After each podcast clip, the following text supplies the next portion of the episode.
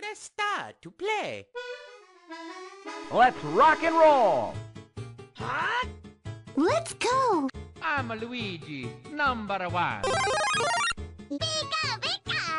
Mario's the name. Jumping's my game. Wahoo! Show me your moves. Okay. Come on! Let's go! This is fun! Nintendo!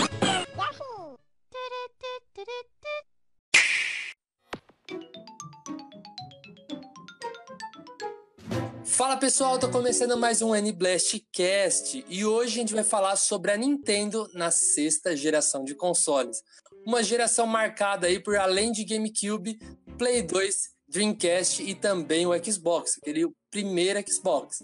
E hoje, além da velha equipe de profissionais, estamos aqui com o Bruno Carvalho, do podcast 99 Vidas e do Reload. Fala pessoal, eu gostaria de deixar bem claro que o GameCube como videogame ele cumpre exatamente o que promete. Ele é um videogame e é um cubo.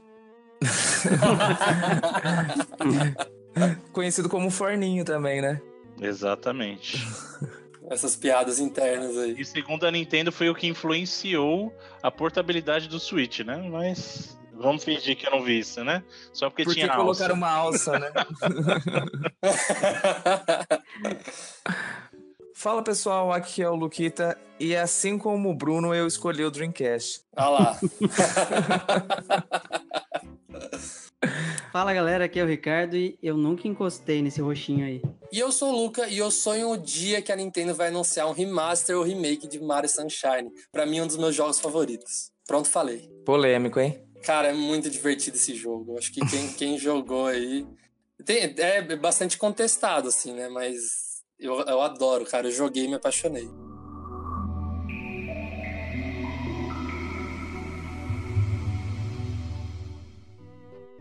Olha, Bruno, é bem difícil que os nossos ouvintes não te conheçam. Mas para aqueles que não conhecem, fale um pouquinho aí sobre você. Primeiramente, muito obrigado a todos pelo convite, pelo prazer de poder estar aqui na casa de vocês, todos os ouvintes aí do Nintendo Blast, né? Do Blastcast, do N-Blast, Blastcast. É, eu sou o Bruno Carvalho e eu atualmente tenho dois podcasts que falam sobre videogame, né? Sou membro, não tenho porque eles não são meus, mas sou membro de dois podcasts que falam sobre videogame. É, um deles é o 99 Vidas, que é um podcast que fala sobre videogames numa veia mais nostálgica, aquela coisa mais brincadeira de moleque. E o outro é o Reloading, que é um pouquinho mais sério, ou deveria ser, e fala sobre notícias e atualidades. né? E isso é basicamente isso. Eu sou bem chato e é isso aí. Não tem, não tem muito o que falar sobre mim, não. Eu, eu sou o cara chato de todo o programa que eu participo e vocês vão perceber. Então, tranquilo. A gente tem o Luquita aqui que é chato também. Então, Faltou o mais por- importante aí, o Bruno é um personagem de videogame. Isso sim. Ah, é- tem essa também, né? vai sonho acertar, de Pois é. criança aí, ó, dos anos 90. Não, é, a, gente a gente vai falar sobre isso já já. Muito bem, então antes da gente começar a falar sobre a sexta geração, Bruno, assim como os outros convidados, a gente queria fazer um mini bate-papo com você, pode ser? Claro, claro. Será um prazer. O que eu puder responder. Aí, ó, vamos, vamos fa- fazer pergunta que é o que você nunca ouviu falar sobre o Bruno.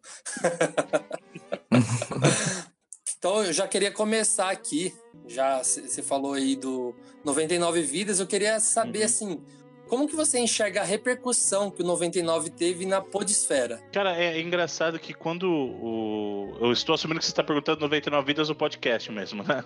Isso, é. é. É que quando. quando foi uma, é uma coisa bem curiosa. Quando o 99 Vidas surgiu, é, a gente não estava numa época que tinha, digamos assim, um grande número de podcasts no Brasil ainda. A gente já tinha alguns consolidados, como o próprio Jovem Nerd, né, já tinha o Rapadura Cast sobre cinema, e também já existia o Now Loading sobre videogames.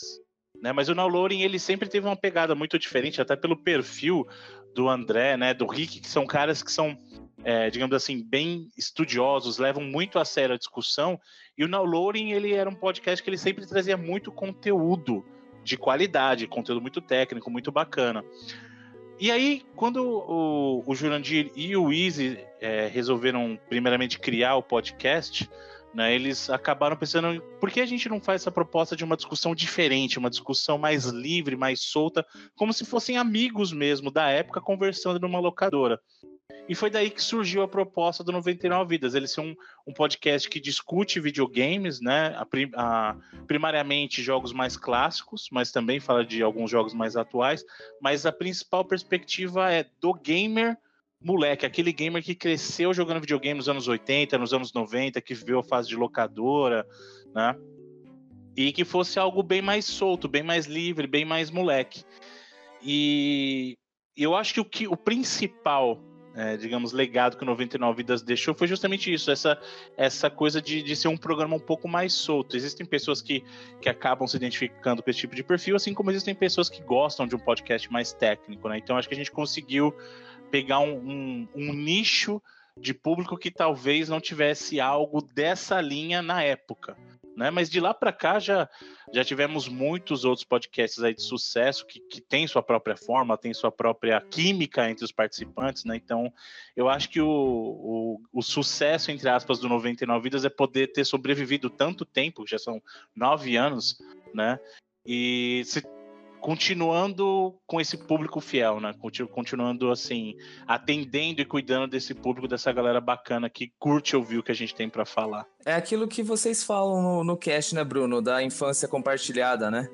Exatamente, exatamente. É uma coisa que mesmo pessoas que nasceram em regiões diferentes do Brasil, né? Algumas pessoas no Nordeste, no Norte, quantas pessoas do Centro-Oeste, Sul, Sudeste, apesar da diferença geográfica, muitas das coisas que nós vivemos nesse período na nossa infância são semelhantes.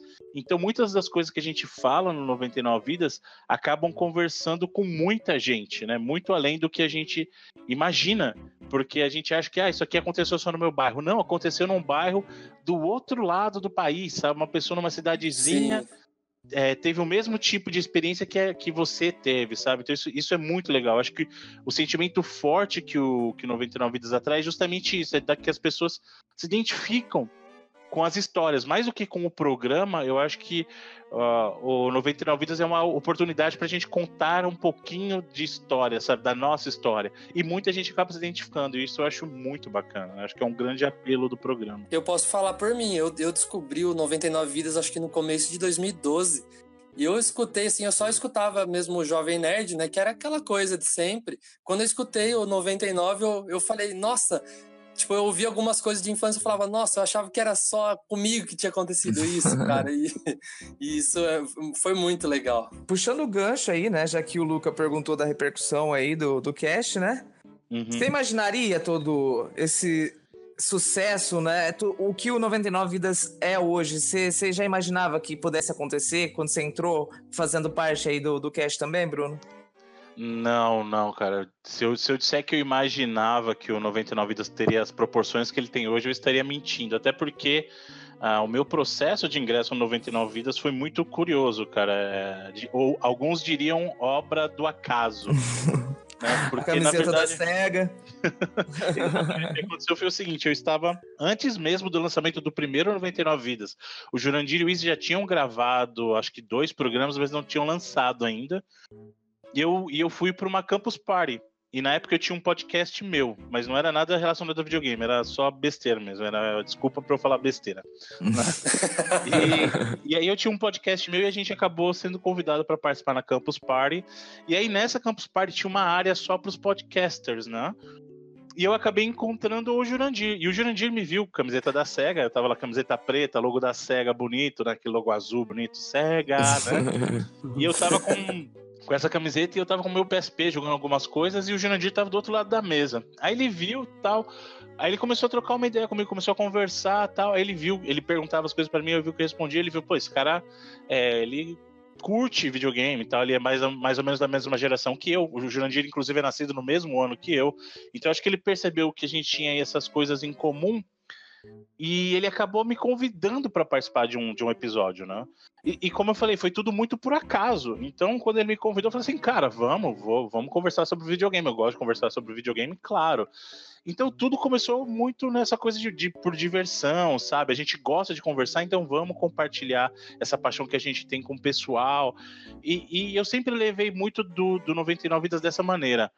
É, inclusive, eu, pode parecer besteira, mas eu não, eu não fico muito ligado nesse aspecto de ah, é, olha o tamanho do 99 Vidas, quantos ouvintes tem. Eu acho que o, o, mais importante que a gente faz é justamente essa coisa de, de ter construído esse relacionamento com as pessoas e de poder conversar com elas toda semana. Então, para mim, o 99 Vidas sempre foi uma oportunidade que eu tinha de poder conversar com pessoas que se identificavam com, com o que a gente tinha para compartilhar, sabe? Até porque é óbvio que a gente sabe que na vida a gente tem diversos tipos de amigos, tudo, mas nem sempre eles vão se identificar com o mesmo tipo de gosto que você tem.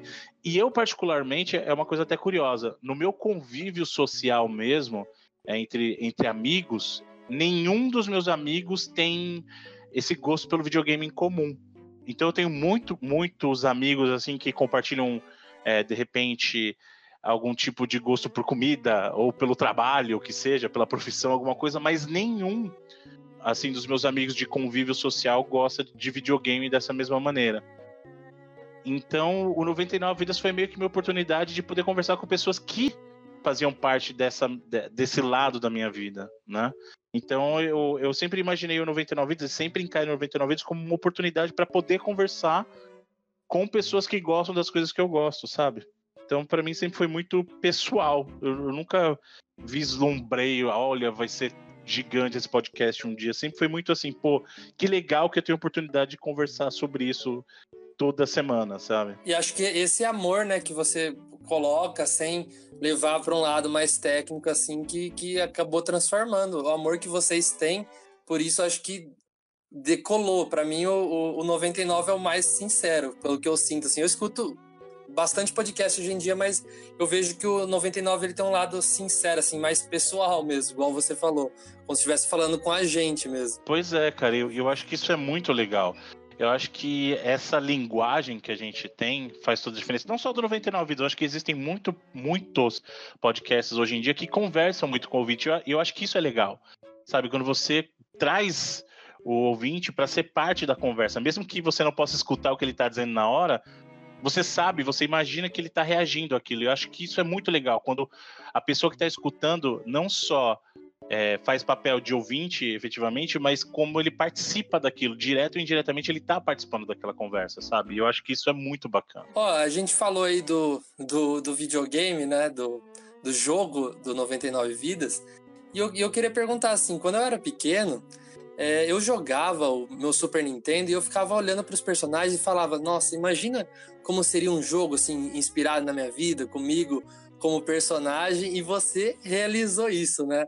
E como, como assim você se sente dentro de um jogo? Cara, é algo muito curioso, né? Porque toda criança sempre sonha em fazer parte de um videogame, né? Eu lembro até, vocês não vão lembrar que você é mais jovem, um pouquinho mais velho, mas existia um programa na televisão apresentado pelo Gugu e uma das brincadeiras que ele tinha era justamente botar as crianças para jogar. Óbvio que ele usava chroma key, né? Então as crianças ficavam fazendo movimentos em frente a uma tela verde e aí ele inseria o mundo do jogo naquela tela verde para quem estava assistindo.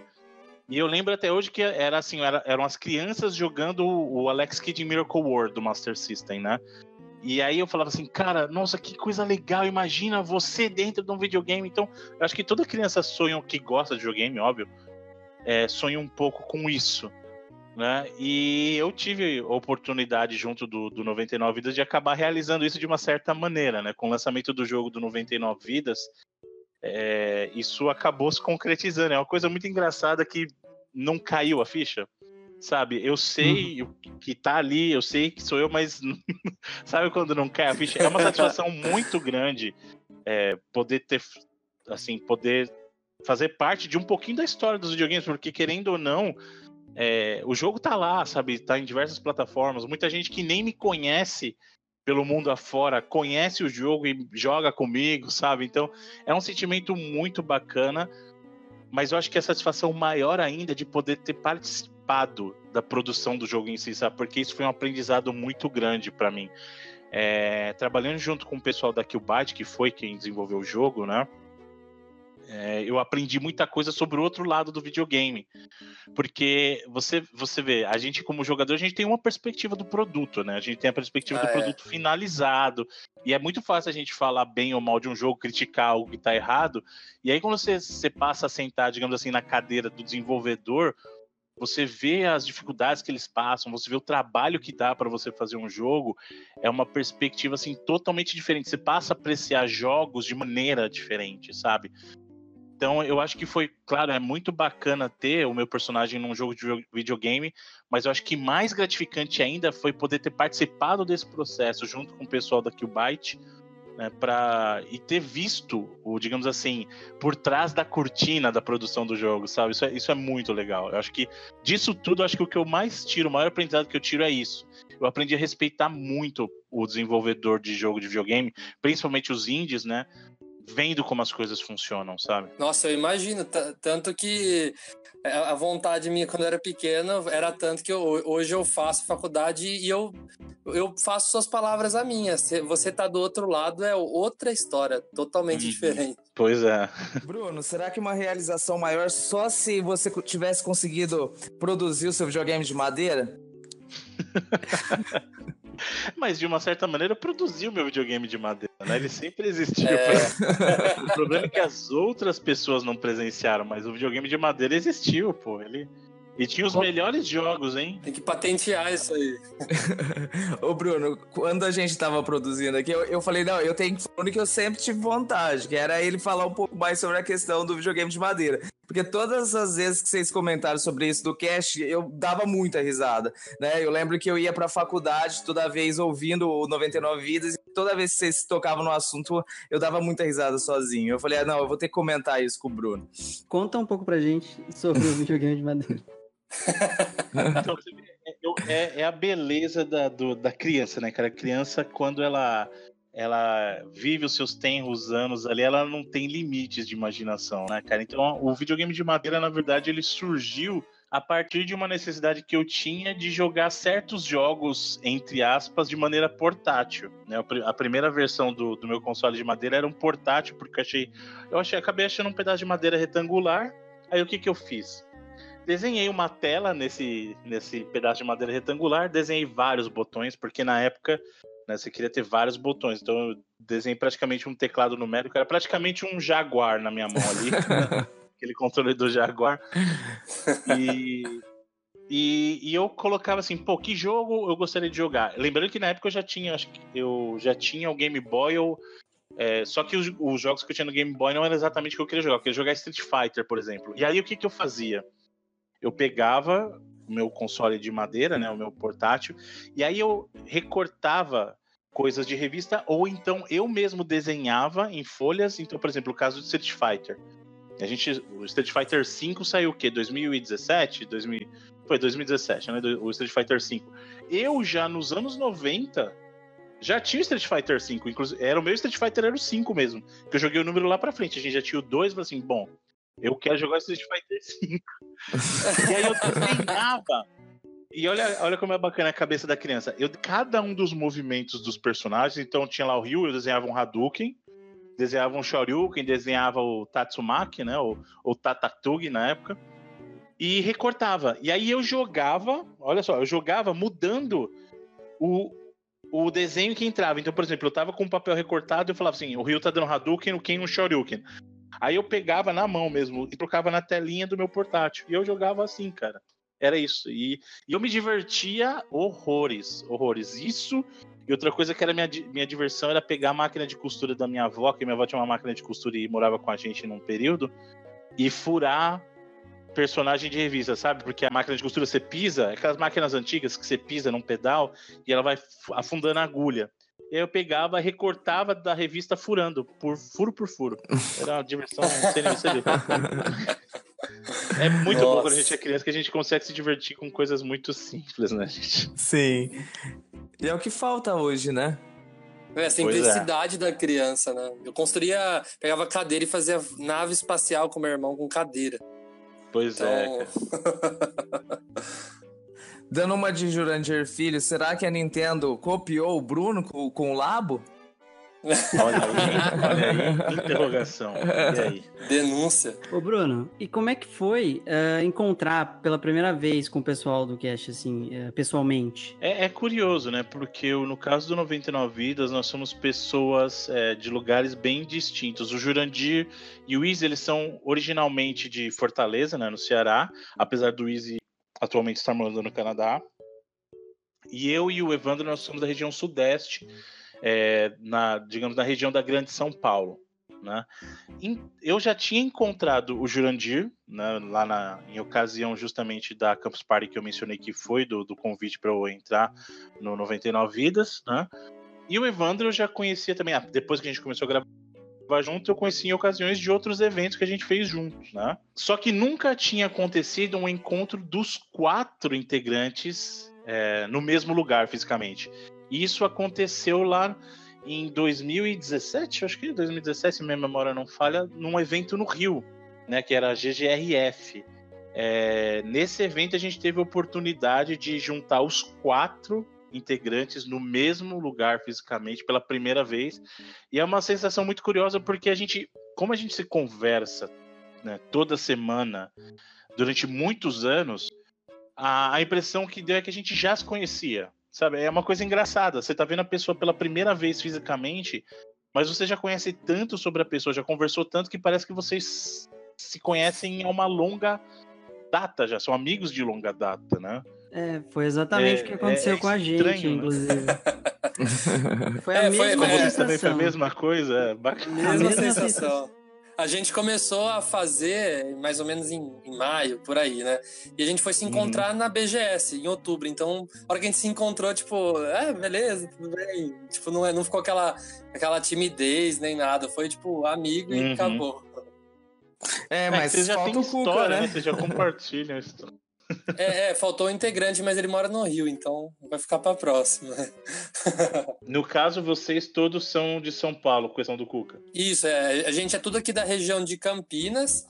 O, ah, o nosso legal. editor é de, de São Paulo e o Cuca é do Rio. Ah, legal. um pouco mais perto aí. É, a logística do encontro é, fica um pouquinho mais fácil, né, assim. Ah, com tá certeza. Tá tudo na região sudeste, pelo menos, né? Tá todo mundo na região sudeste. E vamos começar então a falar de, de videogame? Vamos, vamos mais direto ao ponto? Focar. é, vamos falar das coisas legais, né? Já deu de, de falar do Bruno.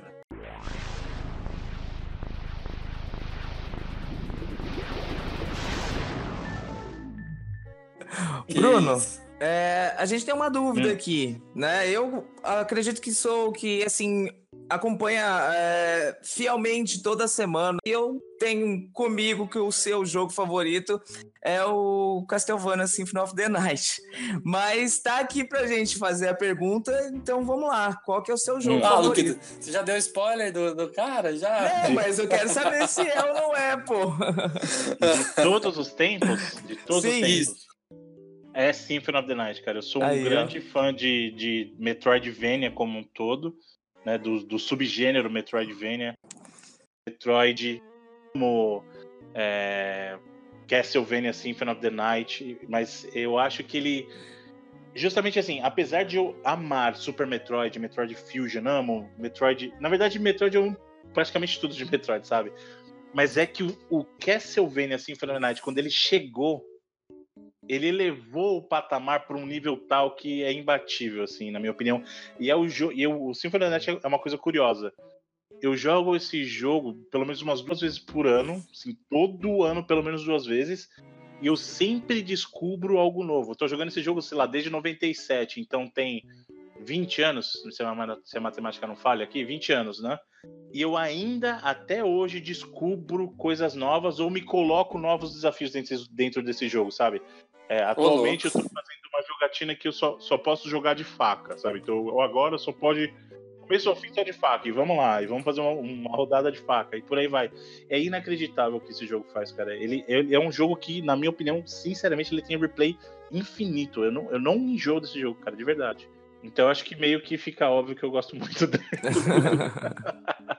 ele, ele é o meu jogo. Apesar de ter grandes jogos, a, a própria Nintendo recentemente teve o Breath of the Wild, que foi uma experiência fantástica. Nossa, foi. É, do lado da Sony, a gente tem um jogo recente que eu amei no PlayStation 4.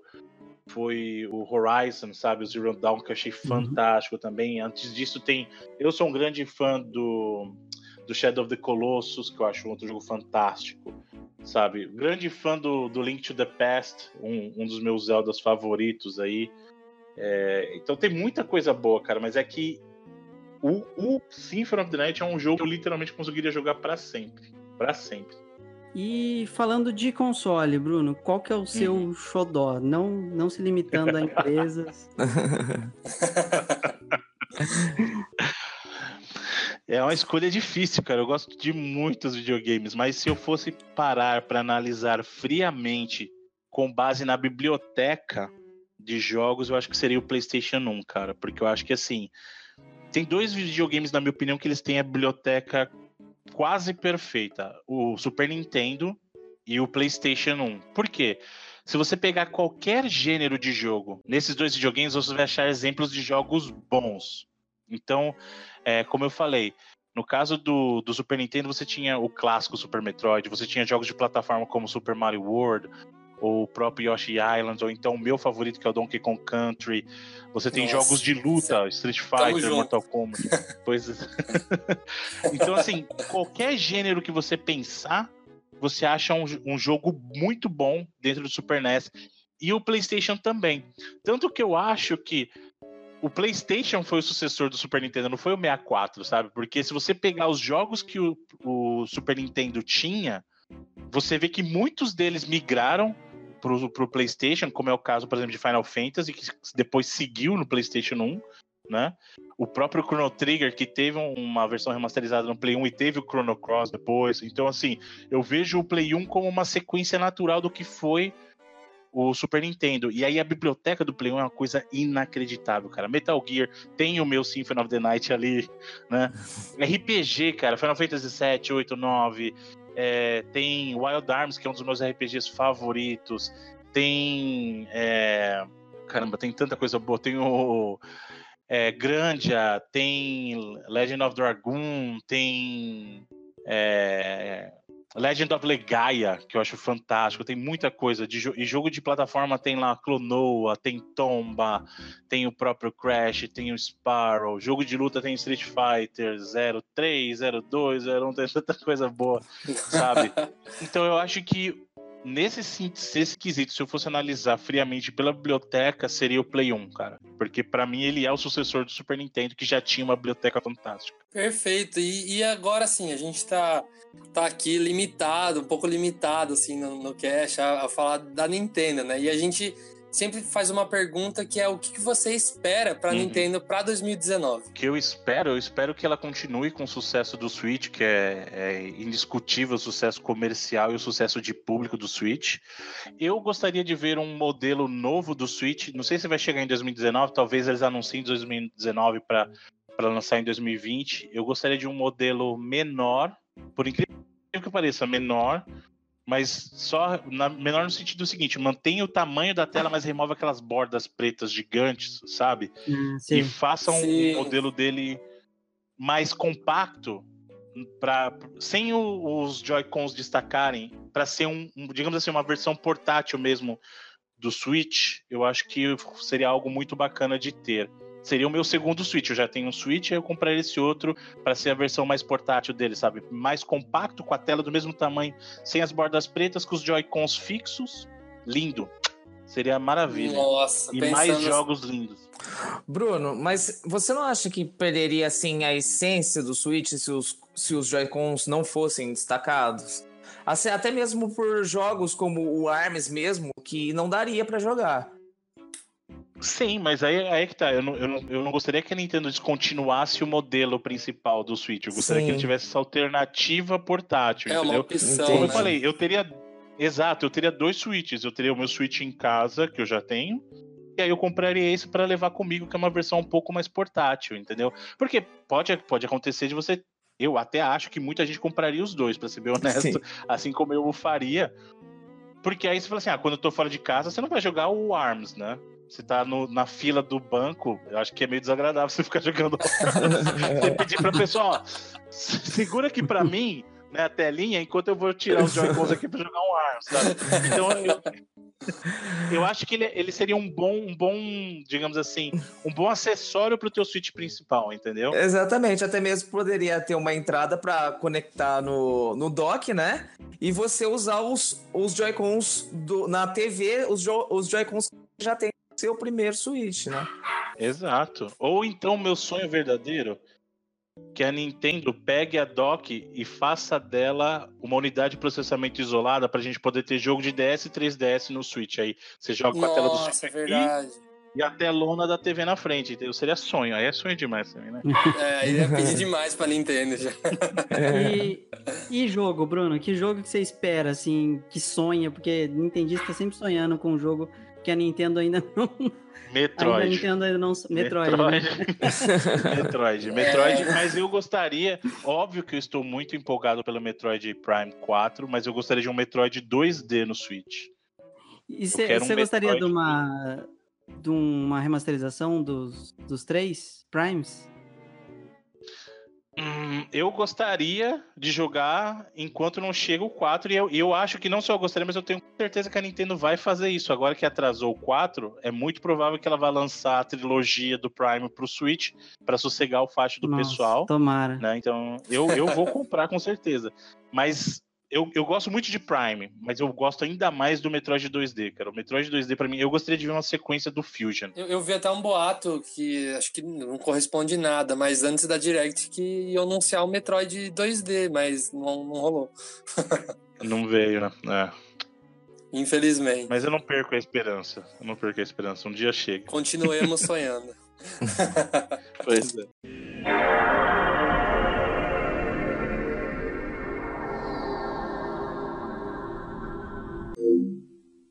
Então agora vamos falar aí do tema aqui do nosso cast, que é a sexta geração de consoles, uma geração aí com GameCube, Play 2, Dreamcast e também o Xbox. Então eu já vou começar, Bruno, fazendo a pergunta assim: qual videogame hum. da sexta geração você teve e por que o Dreamcast?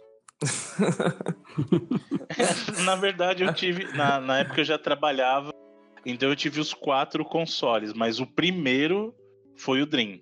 Realmente foi o Dreamcast o primeiro, até porque ele saiu antes dos outros, né? é, e é, ele saiu em 98, né? Então, assim, ele acabou saindo bem antes dos outros. E, e, eu tive o Dreamcast primeiro, além, óbvio, disso, de ele ter saído primeiro, é porque os jogos do Dreamcast eram muito à frente dos, dos outros consoles na época, né? Então você pegava é, os jogos de Dreamcast que eram portes diretos dos jogos de arcade da própria Sega, por exemplo. Ou então você pegava o Sonic, o Sonic Adventure, a primeira vez que eu vi, eu fiquei maluco. Porque você tá pensando o seguinte, final de 98 a gente ainda estava com Play 1, o próprio Sega Saturn ainda e o 64. Então eram videogames que, comparado com o Dreamcast, que estava chegando com seus, entre aspas, 128 bits, era muita coisa na frente. Eu lembro de ter visto Sonic, eu lembro de ter visto imagens do Soul Calibur na época. E eu já era grande fã de Soul Edge, por exemplo, e o meu queixo foi pro chão na hora que eu vi aquilo, né? Então, é, o meu primeiro console da geração foi o Dreamcast, mas como eu já trabalhava na época, eu tive que suar bastante, mas acabei tendo os quatro consoles, né? Comigo aconteceu bem parecido. Eu lembro como se hoje de passar em frente a uma locadora e tá rolando o Virtua Tênis. A hora que eu vi aqueles gráficos, e eu gosto demais de jogos de tênis, foi amor à primeira vista. É, o Sonic foi o, o Sonic 2 foi o, o, jogo que veio com o meu console. E eu também lembro de jogar no domingo aquela música descendo quando a gente começa a descer a ladeira. Cara, uhum. sensacional. Aqueles gráficos era, era coisa de outro mundo na época, né, Bruno? Sim, sim, era uma coisa inacreditável. Ali, efetivamente, a gente estava levando a qualidade dos arcades para casa, né? Comparado com os outros videogames, você via os jogos efetivamente parecendo com arcade. Como eu falei, eu sou o Calibur, até melhor às vezes. É, os próprios jogos que vinham dos arcades da SEGA, o Virtua Tennis, é, o Crazy Taxi, sabe? Eram coisas que você falou assim, cara, não é possível que eu tô jogando um jogo assim num videogame dentro da minha casa, sabe? É, era, era uma coisa fora do normal para época, efetivamente. Até mesmo a relação, né? O acredito do Dreamcast com a questão do, dos fliperamas, né? A gente que era acostumado a jogar Tekken Yo Fighter, Mario vs Capcom, ter aquilo bem perto do que a gente jogava no fliperama foi algo sensacional. Uhum. E Bruno, a gente sabe que pegar aí, se fizer um quiz com todo gamer aí, a maioria não teve uh, um GameCube, né? Se comparar aí em relação ao, ao sucesso da época, por que, que você acha que o GameCube não, não foi tão famoso no Brasil, assim? É, eu acho que é uma, é uma série de fatores, na verdade, né? O, o, o, problema como um todo, e é uma coisa até curiosa, que se você parar para pensar, essa sexta geração foi a geração em que os, os fabricantes de consoles, que eram os mais tradicionais, acabaram ficando em último na geração, né? Os dois consoles mais vendidos acabaram sendo o console da, da Sony e da Microsoft, os dois novatos, entre aspas, e a Nintendo e a Sega acabaram vendendo menos.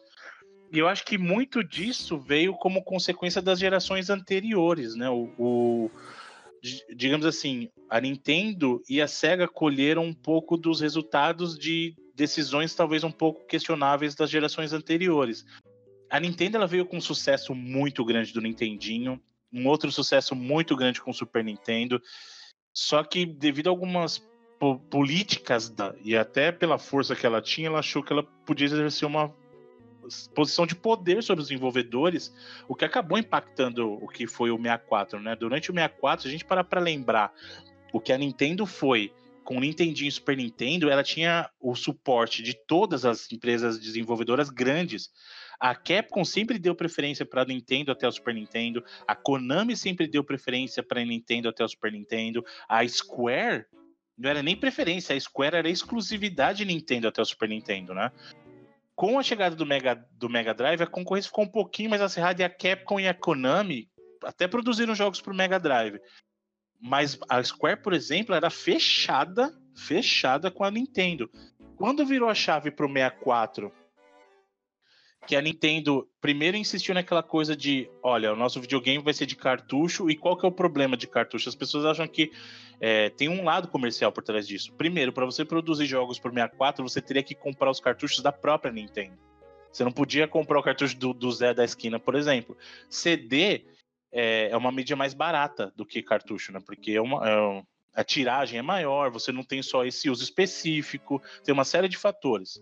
Né? Além disso, a Nintendo, como já vinha na liderança por duas gerações, ela tinha algumas limitações que ela, ela impunha pro desenvolvedor. Falou assim: você quer fazer jogo para mim? Tem que ser jogo para mim, e isso e aquilo.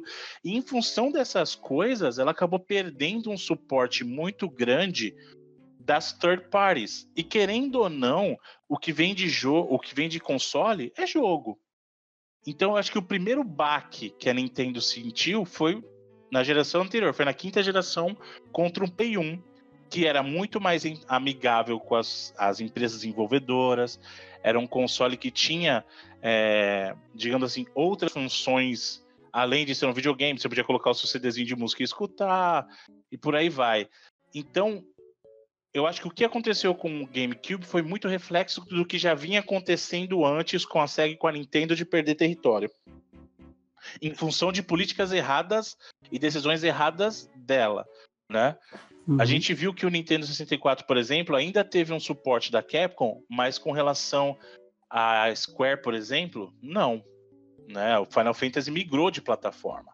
No GameCube isso mudou um pouco. Se você perceber, a Nintendo ainda tentou restaurar é, um pouco dessas relações que ela tinha. Então a gente teve um Final Fantasy, apesar de não ser da linha principal, para o GameCube.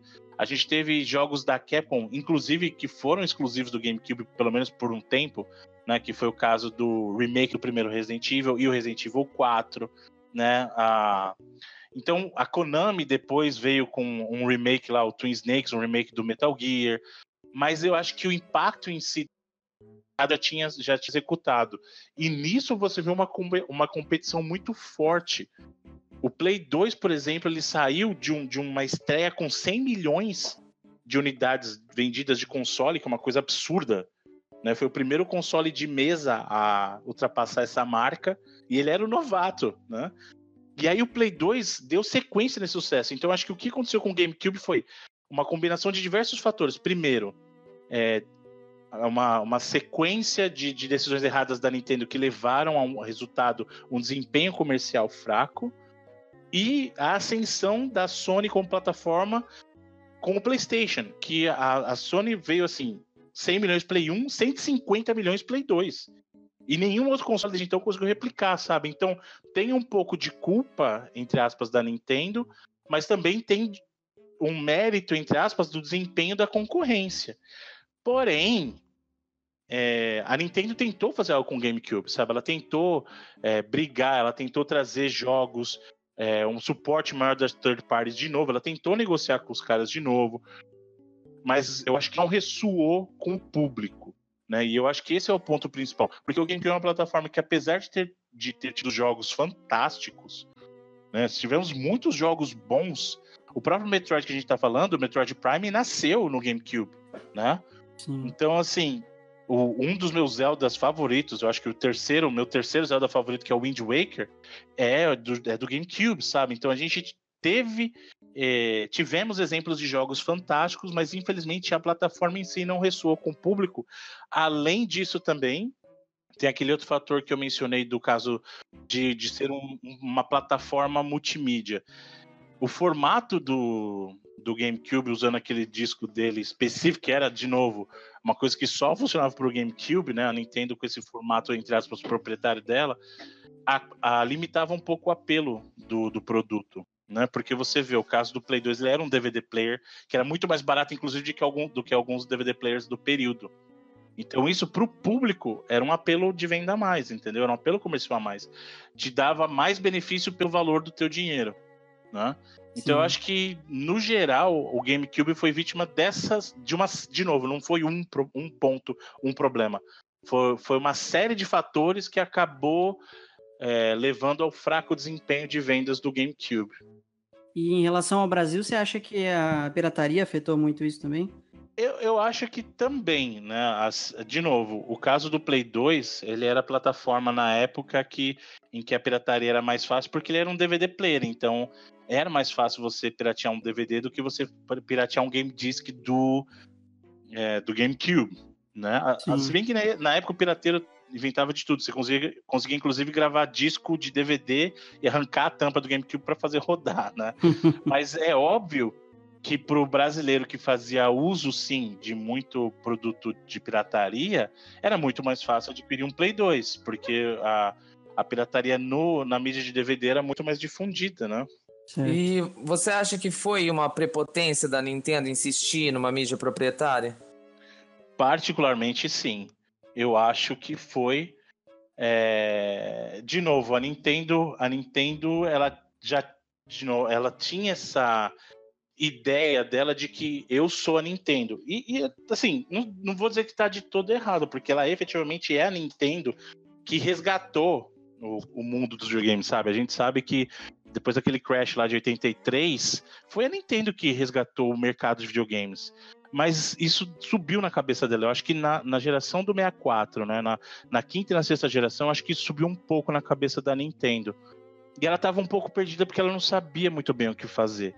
É, como lidar com isso sabe? Então eu, eu, imagino que sim, foi um pouco de prepotência e também faltou ler o mercado um pouco melhor, porque ela já tinha visto o que tinha acontecido com o Play 1, ela tinha visto que as pessoas estavam procurando outras coisas, porque se você parar para analisar friamente, o PlayStation 2, por exemplo, que foi o console mais vendido da época e é o console mais vendido até hoje, não era o console mais poderoso. O GameCube era muito mais poderoso que o Play 2, o Xbox é muito mais poderoso que o Play 2.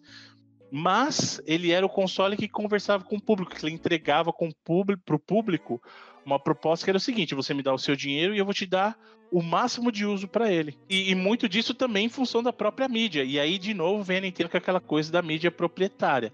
Tanto que eu acho que a Nintendo aprendeu um pouco depois. Tanto que o Wii era um console que fazia uso de DVD.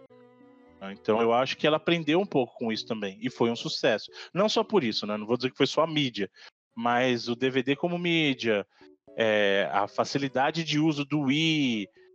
E se você parar para pensar, o Wii como máquina não é muito diferente do que era o GameCube. Ele é um GameCube com sensor de movimento, sabe? É, eu, eu, concordo com isso também. Eu acho ele bem, bem parecido, tipo, muito parecido mesmo com o GameCube. Uhum. É, tanto é que ele, inclusive, roda jogos de GameCube. Exato, e também tem suporte pro controle também. Né? Exato, exato. Olha, e agora falando aqui em forma geral aí, do, do, do, todo mundo do cast aqui, eu queria saber de vocês, assim, a experiência que todos vocês tiveram aí na infância e tal, na adolescência.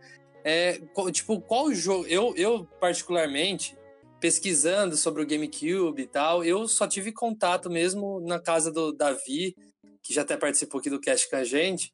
E eu não conhecia muita coisa, né? Só jogando na casa dele. Igual o Ricardo falou que nunca relou, eu também, se não fosse por isso, também nunca teria relado. E eu achava que era muito baixa a biblioteca de jogos. E fazendo uma pesquisa, eu até me surpreendi com a quantidade até de, de jogos que nem esperava que, que tivesse lançado para ele. Mas agora perguntando para todo mundo assim, vocês acham que Tipo, qual jogo vocês acham que faltou no GameCube? Mas você fala que saiu na, é, pra geração em si?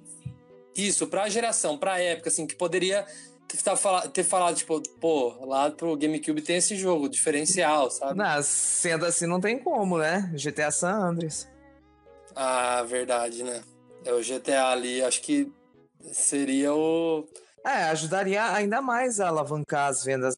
GameCube vendeu cerca de 22 milhões e não só é. o San Andreas, né? Também os outros GTAs também não saíram. É, faltou um GTA, né? Eu acho que o primordial Sim. é faltou um, um, GTA, porque até mesmo no Play 2 que a gente falou, o jogo que vendeu, o jogo mais vendido é GTA. Sim. Né? Então, e é um jogo que a gente sabe que quando o GTA migrou para o mundo 3D, ele mudou de apelo completamente, trouxe um público enorme com ele. Tanto que a gente sabe que GTA V aí faz dinheiro até hoje, foi o jogo lançado em 2013 e tá, tá todo mês, todo mês no NPD, sabe? Saiu nos últimos cinco anos, só teve um mês que ele não tava no top 10 porque ele era o número 11. Mas imagina isso. Então o GTA é um jogo que vende, né? E, e eu acho que realmente fez falta um jogo desse tipo porque até a gente sabe como é que funciona a política também da Nintendo com certos jogos, né? Apesar que no próprio GameCube a, a gente teve jogos com um apelo um, um, pouquinho mais maduro. O próprio Eternal Darkness, por exemplo, que é um jogo que eu gosto muito, ele não é um jogo família, ele é um jogo que lida com certas coisas, certas temáticas que são mais maduras. No, no, no DS mesmo saiu o, o Chinatown Wars, o próprio GTA pro DS. Exato, né? exato. Ô, Bruno, foi 2008. O mais próximo que a gente teve no GameCube de GTA foi o True Crime, né? É, então, teve o True Crimes, é verdade, teve lá o True Crimes. É que o True Crimes você joga do outro lado, né? Você é o policial. Sim. Né? Então, não sei, às vezes a pessoa sente vontade de ser bandido, não sei. Mas eu acho que o problema do True Crimes é que ele nunca teve o nome que o GTA teve, sabe? Ele é um jogo até bacana, mas o, o GTA, a marca GTA, carrega muito forte esse nome, sabe? Virou sinônimo de mundo aberto, sabe? De jogo de mundo aberto. Ah, virou talvez, tipo, os jogos que as pessoas compravam consoles para jogar. Eu, por exemplo. Exato. Eu, eu, eu diria que eu sou meio o Capitão América, o Homem Fora do Seu Tempo, porque eu ganhei meu Super Nintendo em 2001, quando eu era pequena, e joguei uhum. o Super Nintendo até 2007, para daí ter o Play 2, né? Então eu comprei só o Play 2 porque eu vi meu primo jogando GTA, aí eu fiquei maravilhado, senão teria continuado aí com, com o Super Nintendo até hoje. Jogando Beethoven até hoje.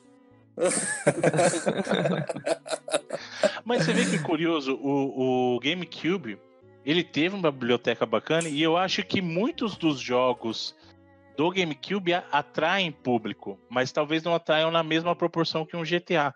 Como eu falei, o caso do Wind Waker, é, ele, ele é um dos meus Zeldas favoritos, sabe? Eu acho ele fantástico. Eu acho ele um jogo lindo até hoje. Eu acho inacreditável o que a Nintendo fez ali, sabe? Porque, aliás, a Nintendo ela, ela sabe como ninguém tratar as IPs dela, sabe? Se tem uma coisa que você não pode falar da Nintendo é que ela não sabe tratar é Mario, não sabe tratar Zelda. Talvez ela não saiba tratar Metroid. Aí eu, eu tenho meu problema com aquela droga daquele jogo Metroid maldito do 3DS lá, mas deixa pra lá, né? Não vou falar disso. Do Forces, pelo amor de Deus, né? Mas, é, mas ela sabe fazer, sabe inovar com as coisas dela, sabe?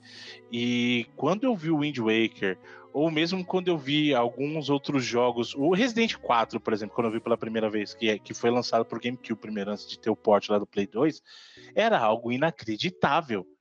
Algo inacreditável, sabe? Então ele tinha jogos atrativos. A biblioteca do, do GameCube tem coisas boas. É, o problema é que, como eu falei, o console estava no meio de tanto problema ali que acabou ofuscando a qualidade desses jogos, sabe? Mas tinha coisa boa, não tinha jogo atrativo sim. Metroid Prime, para quem era fã de Metroid, era uma proposta diferente, era, mas cara, que, que jogo bacana, sabe? Ele, ele, ele é um jogo Metroid num, num, com uma perspectiva em primeira pessoa, sabe? Ele foca naquela coisa da exploração, a descoberta, que é uma coisa muito forte em Metroid. Então, é, para quem é fã de videogame, o GameCube tinha coisas boas. O problema era a pessoa dar atenção pro GameCube. Bom, eu não cheguei, como eu falei, eu não cheguei a encostar no, no GameCube, é, mas vejo muita gente falando. Joguei alguns jogos que foram remasterizados, que, que emulador, dava meus pulos. Mas minha época foi totalmente PlayStation, não cheguei a, a, a jogar. Foi, a, foi o console da Nintendo que eu pulei. É, mas dizem muito, falam muito bem do controle, né? É, o que, que, você acha do controle do, do GameCube, Bruno? Eu acho que ele funciona muito bem para jogo de GameCube. Para qualquer outra coisa, não. É. Ele funciona muito bem para o Smash dentro do GameCube, ele funciona muito bem para jogos que foram feitos para aquele console. Eu não gosto muito da disposição dos botões do, do GameCube. Eu não, eu, por exemplo, eu consigo enxergar o layout de um controle de Xbox ou de Play, Play funcionando com qualquer coisa. O layout do Switch eu consigo. Tanto é que a própria Nintendo mudou isso depois, né? Então, é, eu, eu acho que o GameCube, o controle dele é bacana, é ergonômico bacana, mas aquela disposição de botão, como é o B pequenininho, um A gigante, aí o, o Y em cima, o X do lado, essa disposição funciona muito bem para jogos do GameCube. Se você tirar desse contexto, já era. Por exemplo, Resident nele. Não o, o 4 que foi feito para ele, mas os ports que eles fizeram, por exemplo, lá que teve o port do Resident 2, né, pro GameCube. Não, não funciona tão bem. Jogos que não foram feitos exclusivos pro GameCube, eu acho que não funcionam tão bem. Quando é multiplataforma, por exemplo, fica complicado. Mas é um bom controle. Você tem aí, Luquita? Luquita coleciona? Eu tenho, sim. Bruno, você acha que o controle do Dreamcast, com aquele cabo passando por trás, você acha que ele acaba sendo assim mais confortável que o, que o controle do, do GameCube? Não, o controle do, do Dreamcast não é confortável, não. E aquela posição do cabo tá totalmente errada, na verdade. Aquilo lá não faz sentido. Você só perde cabo ali, porque é, você, eles têm uma presilhinha que você põe na frente, ou seja, você tem que dar uma volta no cabo de qualquer jeito para ele ficar do jeito certo, né? Então, não. Então, parece que fizeram o controle do Dreamcast, né? Alguém chegou ali no, nos japoneses da SEGA e falaram, ó, isso aqui tá errado. Aí, depois de pronto, foram lá e fizeram a presilhinha, né?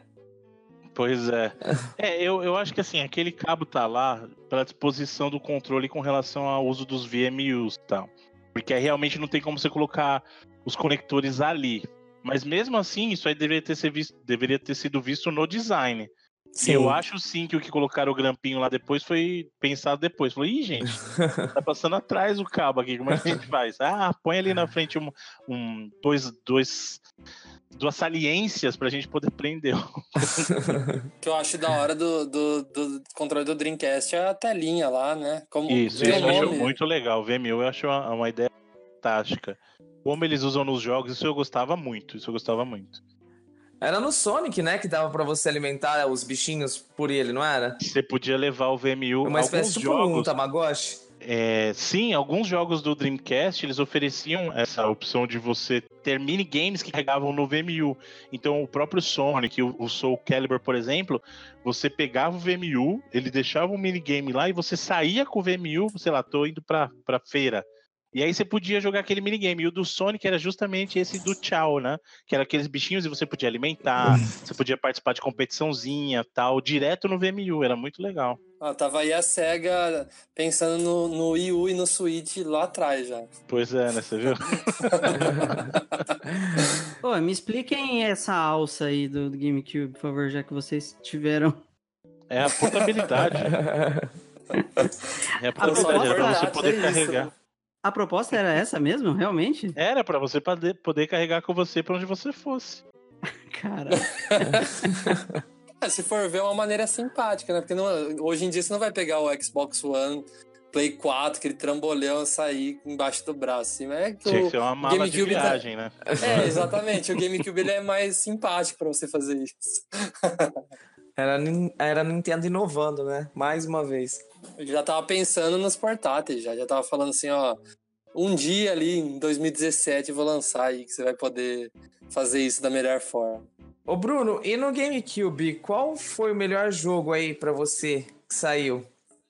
O melhor jogo que saiu? Isso.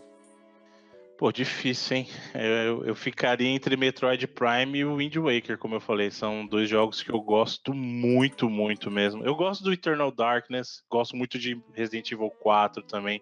Gosto muito do Resident Remake. Nossa, tem muita coisa boa. Não dá nem pra escolher. Os dois melhores jogos de, de GameCube que eu joguei foi acho que os dois únicos jogos que eu joguei mesmo que pra mim é o meu Mario Kart favorito, que é o Double Dash, cara. Eu, eu falei lá no começo sobre o Mario Sunshine, mas o que eu mais me diverti jogando foi o Double Dash, que pra mim é o melhor Mario Kart até hoje já feito. Eu gosto bastante do Double Dash também. Eu gosto muito do Smash, o Melee. Bom também. Nossa, é. O Paper Mario do GameCube é muito bom. Paper Mario é bom no geral, né? Como um todo, mas o do GameCube também é muito bom. Ele nasceu no GameCube, não foi? Hum, é, na verdade, assim, a gente teve o Paper Mario, ele nasceu como um jogo lá no, é, no 64, né? Porque a gente teve o Super Mario RPG no Super Nintendo, e aí depois lá no 64, a gente teve o Paper Mario. E aí É o depois ele, original, né? Sim, é Isso. verdade. e aí depois ele continuou. Acho que ele se popularizou mesmo no GameCube. Ele nasceu no 64. Né? É, que aliás, ótimo jogo aí, ótimo, jogo, jogos, na verdade, os Paper Mario são muito bons. Eu nunca tive a chance de pegar. bom, pra mim, assim, dos que eu me virei pra jogar, com certeza o Wind Waker, né? Que eu até joguei Não joguei ainda, acredita? Eu sonho em jogar esse jogo. o HD Muito bom. depois, que é maravilhoso. Mas eu gostei muito, eu como fã de Fire Emblem também gostei muito do, do Radiant Dawn lá. E um que eu não joguei até hoje, tem que confessar, é o Mario Sunshine. Muita gente fala mal, né, do Mario Sunshine. Eu, particularmente, eu gosto, mas não vejo assim Nossa, eu nada de bastante. especial no jogo. É, não. então, o problema é que, assim, comparado, ele é o meu Mario menos favorito, digamos. Mas é porque os outros Marios são. Mario, como franquia, tem jogos muito, muito, muito bons. Então, digamos assim, é que o Mario Sunshine não é que ele é ruim. O problema é que, comparado com os outros, na minha opinião, ele, ele é o mais fraco. Mas o mais fraco de um Mario é assim, ele é uma nota 8, sabe? Enquanto todos os outros Marios são 9, 10, ele é uma nota 8. Então, ele acaba sofrendo pela competição. né? Mas ele. Aliás, tem uma franquia que o pessoal gosta bastante, nasceu no GameCube, que pouca gente fala. Mas o Pikmin nasceu no GameCube. Exatamente. Ele nasceu.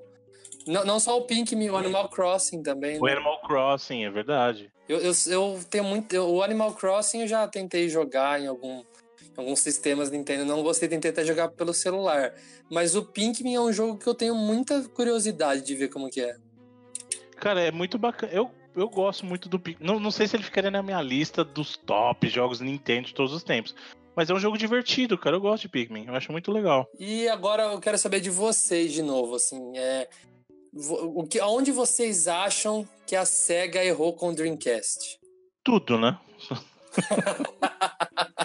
Não, mas falando sério, eu acho que o problema da SEGA é que ela tava olhando pro lado errado. Eu já até falei isso antes é, em outras ocasiões. Eu acho que o problema da SEGA é que, em vez de ela ter olhado o sucesso que o PlayStation estava fazendo, ela, ela foi na própria sede dela. É é uma coisa curiosa. A SEGA é uma empresa que ela conseguiu ser a pior inimiga dela mesma, porque ela não perdeu para Nintendo, ela não perdeu para Sony, ela perdeu para ela mesma. Porque a SEGA, ela vinha de um, digamos assim, de uma competição bem acirrada com o Super Nintendo, com o Mega Drive, né, ou Genesis no, no território americano, norte-americano. E tava uma disputa acirrada e a própria SEGA decidiu por pressa dela, que aí foi uma coisa que a Nintendo fez muito, foi muito mais inteligente. fala assim: não, cara, eu vou matar o Mega Drive e eu vou forçar o Sega Saturn nas pessoas. E a Nintendo fez o seguinte: não, eu vou continuar dando suporte pro Super Nintendo, né? E aí vai transicionar em algum momento em 96 para o que é o, o 64, mas ainda assim eu vou continuar dando suporte para o Super Nintendo. E a SEGA falou assim, cara, não, mata o Mega Drive, vai fazer o Sega Saturn. E aí o Sega Saturn foi um fracasso de vendas, um fracasso comercial. E aí chega e fala assim, não, vamos apressar, vamos lançar o Dreamcast. E o próprio Dreamcast é uma história curiosa, porque pouca gente sabe, mas a essa dualidade da SEGA de ser uma empresa uh, americana, parte americana, parte japonesa, né, pela fusão que ela teve, e sempre teve uma briga muito grande entre a, a SEGA na América e a SEGA no Japão. Inclusive para jogos, cara. O Sonic 2, por exemplo, é, ele foi produzido em paralelo com o Sonic CD porque eram duas visões diferentes do que a, Se a SEGA do Japão e a SEGA América queriam como sequência para o Sonic. Então já existia dentro da própria SEGA uma briga entre as divisões americanas e japonesas. E o Dreamcast foi um produto de, dessa briga. Na época, no período pós-Saturn, o Dreamcast ele tinha dois projetos separados: o Dural e o Katana, que eram projetos americanos e japoneses. E aí eles tiveram que brigar internamente para ver qual projeto de hardware ia vingar. Agora, imagina Nossa, se uma empresa. Uhum. Pois é, imagina se uma empresa que por dentro já está brigando, como que ela vai, vai passar uma, uma imagem de estabilidade? Fora isso, a SEGA tomou diversas decisões erradas. Ela teve pressa para lançar o Dreamcast, tudo bem que teve um baita do impacto bacana. Só que aí vem a Sony, por exemplo, e lança um console que tem suporte a DVD, coisa que a SEGA não tinha. A mídia do, do, do Dreamcast era uma mídia proprietária, que era o GD, né, o Game Disc da SEGA, com uma capacidade maior que um CD, mas bem menor que um DVD. Né? E não tinha, por exemplo, o mesmo suporte de third parties que a Sony tinha. No caso, a SEGA tinha um suporte até muito forte da Capcom, foi um suporte muito bacana da Capcom, mas não contava com outras grandes third parties que a, Sega, que a Sony tinha no seu catálogo. Além disso, olha que coisa curiosa, uma parceria muito forte que a Sega sempre teve, sempre teve, era a EA. Quando chegou no Nossa, Dreamcast, é quando chegou no Dreamcast, a Sega criou a divisão dela da Sega Sports, né? Na verdade, ela não criou, ela já trazia essa divisão de outras eras. Mas ela criou competição direta para jogos da EA. Ela criou o NBA 2K para fazer frente ao NBA Live. Ela criou jogos de esportes para concorrer com a própria EA. E a EA falou assim: cara, desculpa, nossa parceria de longa data já era. Isso já aconteceu até antes. Antes do próprio Dreamcast, no, no Sega Saturn, você já via essa defasagem aí. E a EA já estava mandando mensagem para a Sega: falou assim: ó, para, cara. Você está querendo criar competição comigo mesmo. Não que eu ache ruim, tá? Porque, por exemplo, eu acho que o NBA 2K é um jogo infinitamente melhor que qualquer NBA Live, por exemplo. Tinha até a versão deles também de futebol americano, que era bem famoso na época, né, Bruno? Exatamente, o NFL 2K, que era muito. Não, todos os jogos de esportes da SEGA eram muito bons. A série 2K, o próprio Virtua Tennis é, digamos, obra disso, sabe? Então você. É óbvio que eram muito bons, mas com isso ela queimou cartucho com a EA, que não era só produtora de jogos de, é, de esportes. Então ela perdeu muito do suporte que ela tinha junto com as third parties. Então, o caso do Dreamcast também foi, digamos assim, foi um processo de implosão da SEGA por uma série de erros que ela já vinha cometendo desde o Mega Drive, a transição do Mega Drive para o Sega Saturn, querer forçar as coisas, tá, estar com pressa. Até o próprio Sega Saturn foi obra de pressa. Por quê? O Sega Saturn não era para ter sido lançado daquele jeito. Mas o que, que aconteceu? A Sony pegou e anunciou o PlayStation e anunciou o lançamento do PlayStation para 94, final de 94. E o Sega Saturn não estava preparado para ser uma máquina de 3D ali. O que a Sega queria com o Sega Saturn era uma máquina muito boa para rodar outro nível de 2D sabe? Algo muito além do que a gente estava acostumado. Quando a Sony anunciou o PlayStation e mostrou os jogos em 3D, a Sega foi correndo tentar implementar 3D no Sega Saturn para poder cumprir a data de, de lançamento em 94 ainda. E, e acabou com o projeto. Tanto que o Sega Saturn ele é, um, é um console que ele é um pesadelo para você programar e um pesadelo até para emular. Você vê hoje em dia um dos emuladores mais difíceis de fazer rodar é a Sega Saturn, porque é uma loucura a arquitetura dele. Nossa, até hoje eu não vi nada desse Sega Saturn que eu nunca joguei nem por emulador, cara. Você vê que acho que é um dos consoles mais esquecíveis, né, da, da história do, dos games. Então, tem biblioteca bacana, mas é que não teve o apelo comercial, sabe? De novo, Sega, né? A Sega sendo a Sega. Infelizmente. e o Dreamcast é um caso muito triste, porque em termos de, de, de biblioteca, ele tem uma biblioteca muito bacana. Ele é um console muito. Inclusive, esteticamente falando, eu acho o Dreamcast lindo. O, o design do Dreamcast é uma coisa maravilhosa. Sabe, aquele console pequenininho, branquinho, que acende uma luzinha laranja em cima, coisa mais linda.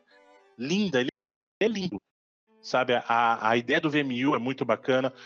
Ele foi o, o primeiro console a fazer a experiência online parte do console, digamos assim, desde o primeiro dia, porque ele já vinha com o modem integrado, sabe? Todo o Dreamcast vinha com a capacidade do online, mas ele estava em certas coisas à frente do seu tempo, mas a mentalidade estava retrógrada então, eu acho que o que ele falhou foi justamente isso. A SEGA não sabe esperar o momento certo de fazer as coisas e a SEGA vive brigando com ela mesma. Então, isso que foi a ruína do Dreamcast, na minha opinião, sabe? Uma pena, porque o Dreamcast era um console muito bacana. Tanto que até ruiu a, empresa passou a ser uma desenvolvedora, né? Depois pois do é. Dreamcast. É. Hoje ela até faz um certo sucesso como publicadora, né? Então ela tem, digamos, grande sucesso embaixo dela, mas como publicadora mesmo. Hardware esquece. A SEGA, inclusive quem tá sonhando com o Dreamcast 2 esquece. A SEGA não volta mais para hardware, cara. E é bom que não volte.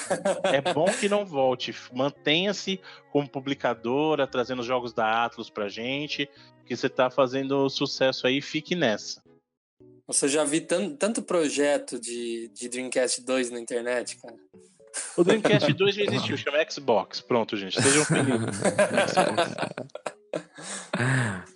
Acho que depois disso o Bruno falou tudo, né? O é. Dreamcast foi sim um, um, videogame à frente do seu tempo, né? Era um videogame que rodava com Windows, é isso, não é, Bruno? Windows CE, exatamente. Rodava e, Windows. E, gente, só notem, já falei isso.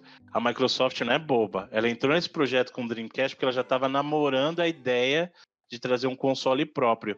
E, e se você parar para pensar, só olha o controle do Dreamcast e olha o controle do Xbox depois pra você ver. É, o primeiro, né? Exato. Era bem grandão.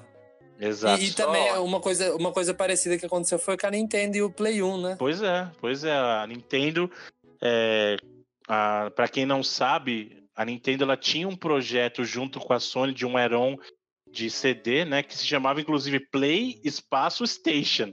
Né? Aí, o que, que ela fez? Ela falou assim, cara, esse negócio de CD não dá certo não. Tô vendo o TurboGrafx CD, tô vendo o Sega CD, isso aí ninguém precisa de CD não. Sony, tchau para você, não gosto da sua proposta e vou procurar um outro parceiro, que é o caso da Philips. Foi buscar um novo parceiro, porque a Sony queria participação de cada produto. É que tá, a, a Nintendo, quando eles discutiam o projeto do Play Espaço Station, a Nintendo achava que não, você faz o hardware para mim e eu recebo a participação dos jogos, o, lucro dos jogos é meu. E a Sony queria, não falou, não, eu quero uma participação no resultado dos jogos também, cara, porque a plataforma eu tô te ajudando e a Sony e a Nintendo brigaram por causa disso.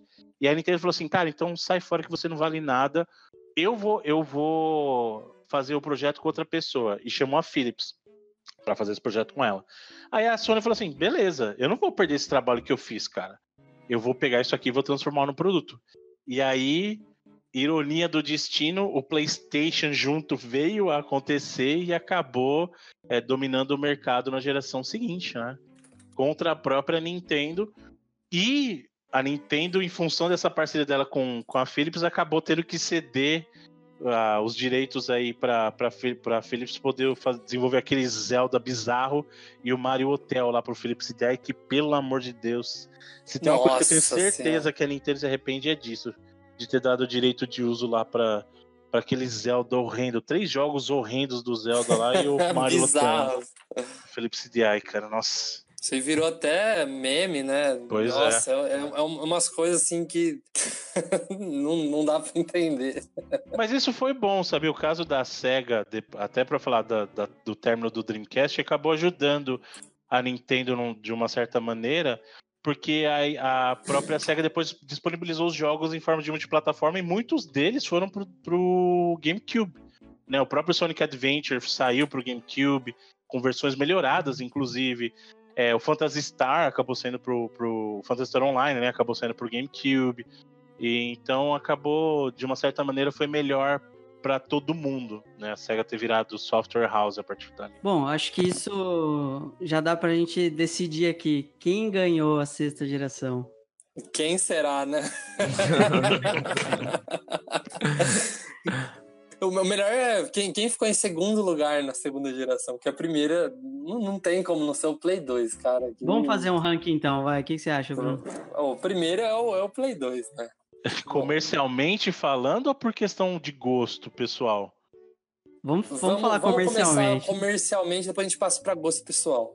Não, comercialmente foi Play 2 disparado com disparado 150 milhões. Que... não, não tem nem como, 150 milhões de unidades. Se juntar todos os outros, não dá metade disso. Nossa. Em, em segundo lugar ficou o Xbox, que vendeu cerca de 30 milhões. Depois o GameCube com cerca de 20, um pouco mais de 20 milhões, né? 20, 22 ali. E aí o Drink foi 10, né? Então. de novo, somando os três, não dá metade não do que dá. vendeu o Play. Ah, e, o, e o Play ele durou bastante, né? Eu, eu, lembro que até acho que 2013 estavam lançando FIFA para ele ainda. Sim, FIFA, os jogos de esporte lá saíram muitos, muito, durante Nossa. muito tempo no Play 2 ali. É, acho que o, o, último acho que foi 2013, não, se, eu não tô, 2014. Acho que foi 2012, 2013, alguma coisa assim. Nossa, e, e durou, né? Nossa, que Sim.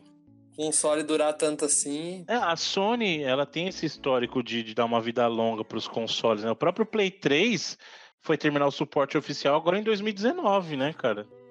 O suporte oficial da Sony mesmo acabou agora. O console saiu em 2006 até 2019 são 13 anos. E agora vamos, vamos falar de gosto pessoal. Pra, pra você, quem é o top 1 aí? Na geração? Isso. A Play 2. Play 2 pela biblioteca, né? É, é, é, o que eu tava falando com eles. O, o Play 2 só faltou ter Nintendo pra, pra ser 100% pois é, perfeito. Pra ser perfeito né?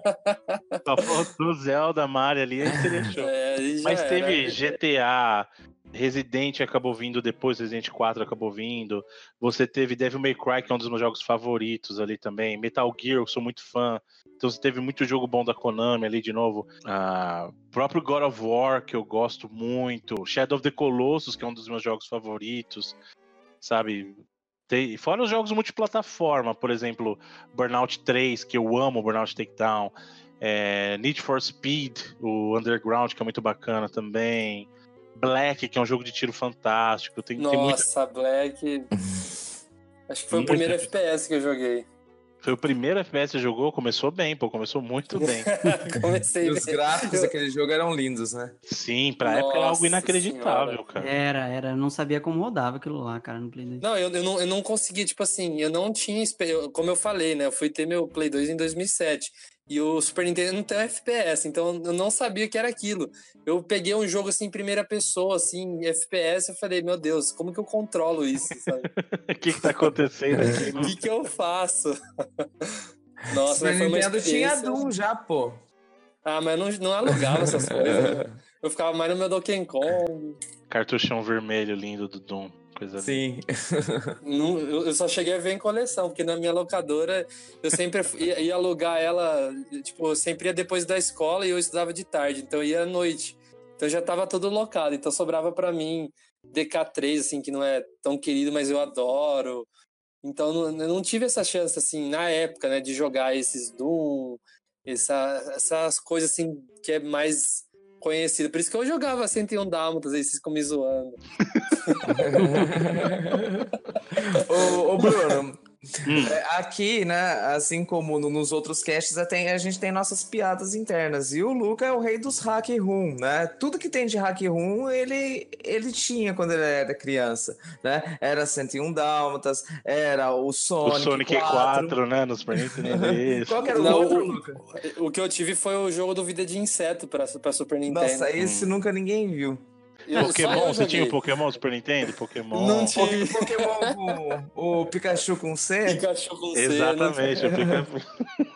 Conta a história, conta a história do, do, do Super Nintendo com o Mario pro, pro Bruno. Então, Bruno, assim, é, eu até ia aproveitar esse espaço para falar assim que o- um, um dos das participações aqui que a gente teve foi do meu amigo Felipe Davi. Ele é muito fã do 99. A gente até se aproximou nossa amizade por causa do 99. Ele via que eu ficava escutando podcast, ele chegou e falou: "Ó, você conhece aqui?" Eu falei: "Opa, tô ouvindo aqui". Aí a gente começou a trocar ideia e virou uma amizade até hoje.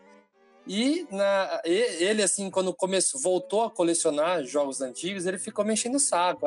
Ah, volta também, você gostava, você, você falava tanto aí que você, quando você era pequeno, você jogava e tal. Eu falei, não, beleza, acha aí um, um Super Nintendo barato aí, porque o meu tinha queimado, né? Acha um Super Nintendo barato que eu compro. Aí ele foi lá e me mandou o link e falou, ó, escolhe aí, você pode escolher entre esses jogos aí, escolhe pra vir junto. E um dos jogos era Super Mario World. Só que Hum. um, um, dos outros jogos que tinha era a Hack do 101 Dálmatas, que eu jogava com a minha mãe, cara. jogava com a minha mãe quando era pequeno. Então, Agora adivinha qual que ele escolheu. Porque tinha o 101 Dálmatas, lógico. Lógico. Não, eu pensei assim, ó, o Super Mario ele é mais fácil de achar. Essa Hack Room, não. E eu- na época eu pensei que ia- seria raro, não sei. Aí eu pedi, aí eu descobri também que era, que é, lógico, logicamente, é uma Hack que daí era falso. Daí eu falei, meu Deus, o que que eu fiz? a hora que eu peguei pra jogar mesmo, eu falei, meu Deus, como que eu achava isso aqui bom, cara? Que é uma Hack do Beethoven, né? Aquele famigerado Beethoven. Pelo menos estava no universo certo, era um cachorro, né? Então tá. É, então. não, mas quando eu era pequeno eu lembrava, eu falava, mas no 101 Dallas não tem esses personagens que fica pulando de skate aqui, gato. Que isso, cara? Alguma coisa tá estranha. Esse do Vida de Inseto também. Eu fui descobrir que era uma hack room no final do ano passado, pesquisando. Eu falei, pô, mas eu gostava tanto desse jogo, eu não achava, não achava pra baixar. Aí eu vi lá, download hack room, Vida de Inseto. Eu falei, ô, peraí. Como assim? Eu descobri que tinha só pro 64 só. Então, sou, sou o rei da hack aqui. e de decisões ruins também.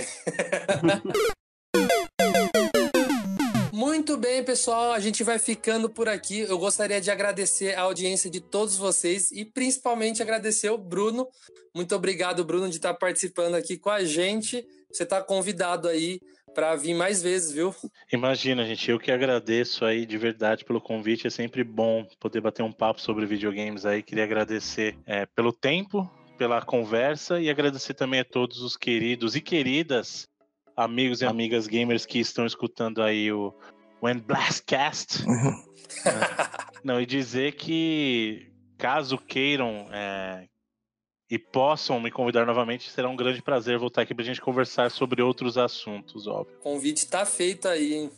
E, e também, se você quiser escutar o 99 Vidas e o Reload, eu vou deixar o link na publicação original aqui desse podcast no site Nintendo Blast. Aliás, Bruno, em nome de toda a equipe Nintendo Blast, eu gostaria de agradecer você de novo. Então, até semana que vem. É isso aí, pessoal. Eu também queria agradecer ao Bruno, dizer que realmente é particularmente para mim é muito importante, né, tá batendo esse papo. Eu que sempre fui muito fã do 99 Vidas é, e me imaginava como seria bater um papo com a galera do 99, ver, é, poder realizar esse sonho aí com, conversando e batendo um papo com o Bruno é um prazer. Então é isso aí, muito obrigado, Bruno, e até semana que vem. Então é isso aí, galera. Valeu por mais um cast. Bruno, queria agradecer também. Queria lembrar todo mundo de ouvir uh, os, os podcasts onde o Bruno tá lá, 99 Vidas e o Reloading. E joguem o, 90, o jogo do 99 Vidas, que é fantástico. É, hoje é um orgulho pro Brasil a gente ter um jogo desse. E tá em todas as plataformas, plataformas inclusive no Switch, hein? Exato, e é a melhor versão, hein? Tá vendo como a gente. Pelo papo que a gente teve aqui, o pessoal pode achar que eu não gosto da Nintendo. Muito pelo contrário, gente. Tanto que a nossa melhor versão do jogo tá no Switch, é a versão definitiva aí. Bom, mais uma vez, muito obrigado a todos que nos acompanharam aqui. De verdade, de coração, aos, aos ouvintes, amigos e amigas gamers. É um privilégio poder estar aqui para conversar sobre videogame com a, com a equipe do Nintendo Blast e um privilégio ainda maior poder contar com vocês aqui escutando a gente. Um grande abraço, um, um grande beijo, muito obrigado a todos de coração. E até uma próxima. E hoje, como a gente não tem o Cuca aqui para fazer o nosso encerramento oficial, eu queria falar então por ele, que é a Josa Riverdete, Bom Voyage, Hasta la Vista Baby, Bata a Porta no Céu Não Bate, Escafeda-se e saiam daqui. E com isso a gente se despede. Valeu. Valeu.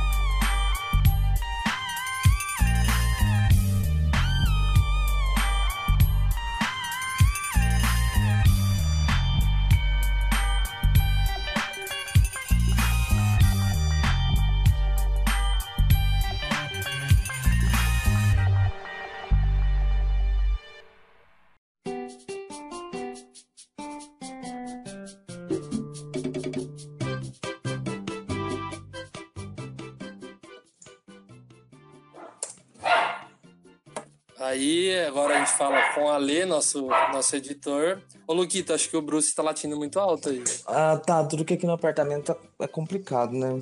Deixa eu ver o que, que é... eu faço. Que eu pedi pra Camila dar uma. Ali a gente vai começar a gravar. A gente tem a ilustre participação aqui do Bruno, do 99 do Reload. Então a gente vai falar de sexta geração. Nossa senhora. sexta geração. Sexta... Nossa, esse... o Bruce tá. tá... Acho que o Bruce não vai muito com a minha cara, né? É, então. Pior que eu gosto de cachorro, cara.